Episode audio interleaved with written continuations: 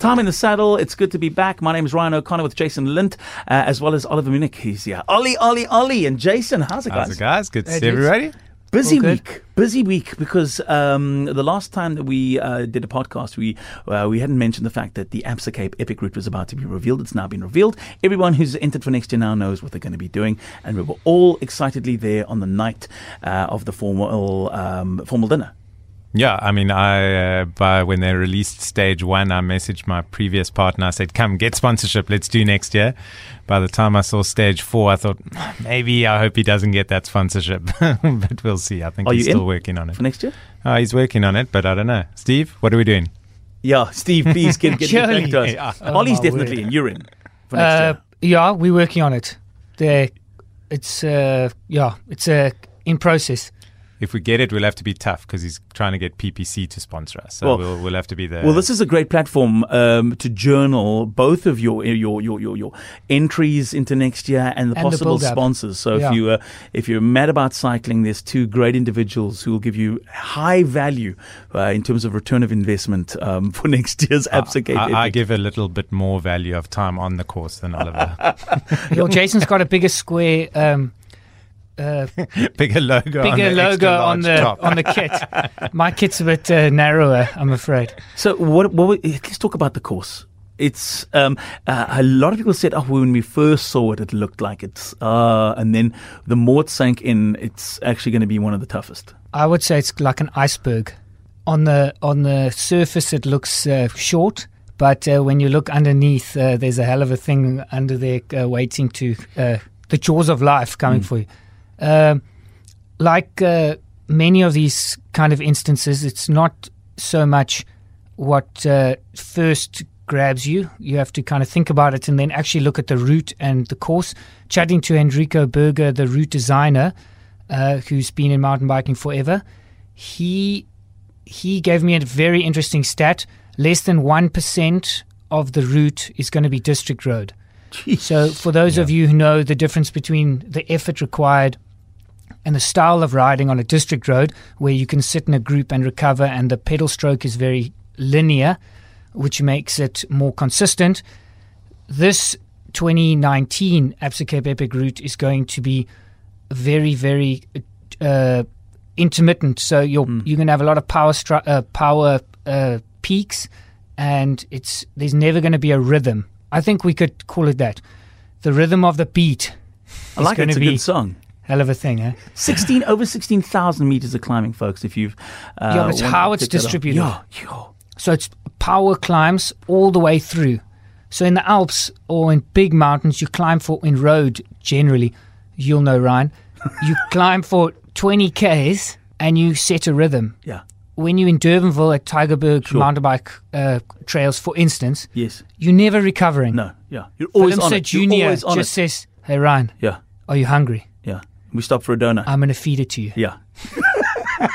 but you, you're right though, because the Daniels are so sh- short and sharp that by the time that you you you're uh, vaguely catching a breath, you're back on the pedals again. Yeah, man, the lactic acid tunes you. Hello, How's it? Morning. how's it? Yeah. I don't know. I've got a slightly different view to Oliver. I mean, I just hit a, t- a, a climb like that at a tempo because we're going much slower. But I think the guys racing, he's right. You know, they're not going to get their their tempo because of because of the technical nature of it. But I mean, I think for the for the back of the field, we're still just going to hmm. turn the pedals and get up the hills. Yeah.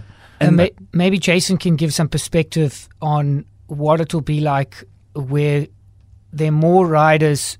Uh, it's kind of in the bell curve. So you're riding in the, mm, mm. the the bigger part of the bell curve. Yeah, I think to some level you just have to land up getting a bit of patience because it's very easy to land up stuck in a train of people where, you know, you're not really racing. You can't bully somebody out of your way.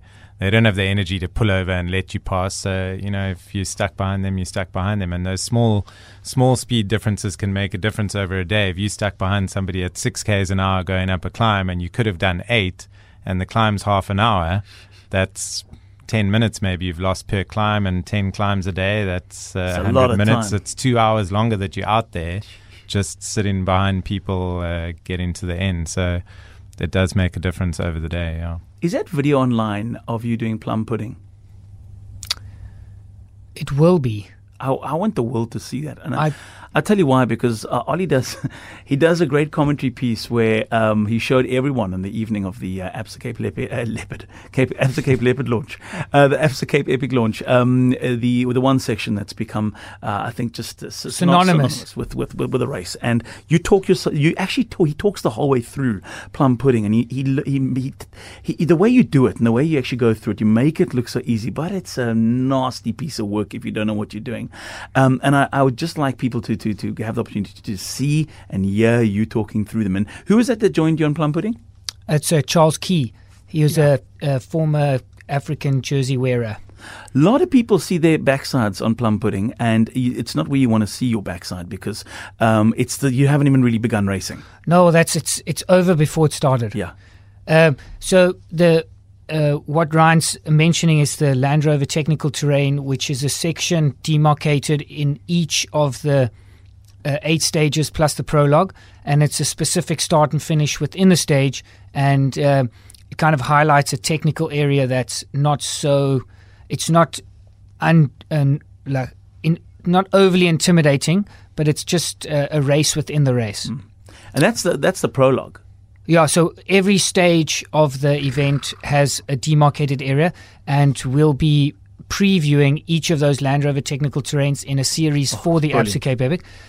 And it's uh, some people asked if it was voiced over, but no, it's you could hear you actually. yeah. So we, um, Craig Kolesky, who's uh, part of the the show from time to time, he and I then select or get a, a guest rider, whether it be Hannele Steyn, uh, one of the uh, Lions, Absa Pride Lions, yeah. who's done all of the events. Mariska Strauss, In actual fact, she's the only li- lioness left. yes, only She's the only lioness, yeah, and she was at our table, power, and she was eating. She says she loves her food, yeah, and she's she's a machine. She burns calories. Yeah, she's a Going out of machine. She was laughing when you were doing your piece. Yeah, I was watching her. She was laughing her head off, and she was like, uh, "I think she still. I think she races for the Land Rover team because she was at the table." So yeah, or the Absa, yeah, Absa or Land Rover. Yeah. But there's definitely a connection there. But these sections are not, they're not uh, impossible. It's just we're trying to uh, inspire the guys Hmm. or inspire the riders to not focus only on the cardiovascular system in the sense of training for the race. We've we've got to change or adapt South Africans' mindset away from just doing intervals Yeah, you need we all need to be complete mountain bikers.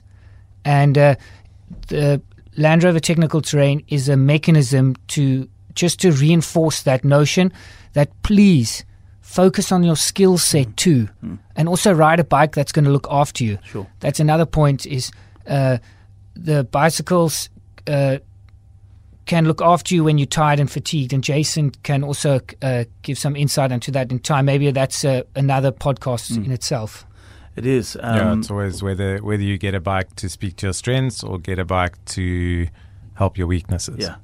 Very true. Um, and I want to continue this conversation, and I think there's lots to talk about uh, around the Absa Cape Epic. And we're going to have, we were hoping to have Kevin Vermaak on one of these weeks soon, and we'll still try and convince him to get away from his holiday house uh, in Llandudno and come and join us instead of spending the money he's making. No. Why don't we go to his house? we'll go, we'll do this podcast. Let's go to his house. I'm in. from the Vermaak residence. Um, no, but Ke- Kev's just done really well, and this year you can just see uh, in terms of how this the, the the epic the product that is epic has spread to so many other parts of uh, the continent and the world. It, it- the brand is now spread, and uh, the kind of a goals in terms of the long term plans. Um, after hearing Kevin talk, um, it, there's definitely a strategy to make this to ma- it really is the uh, mountain biking event on the calendar. But now uh, it, it- it's not just going to be for any for anybody. The way that we're going to see this rollout is that you're going to have to actually qualify by doing various other uh, massive endurance events before you can possibly pick up a lucky ticket to join the Absa Cape Epic. And this is the way the route's going.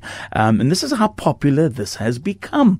I mean, people, if you've never done it, it's on the bucket list of things to do. Uh, never mind it being on the bucket list. You have to get in.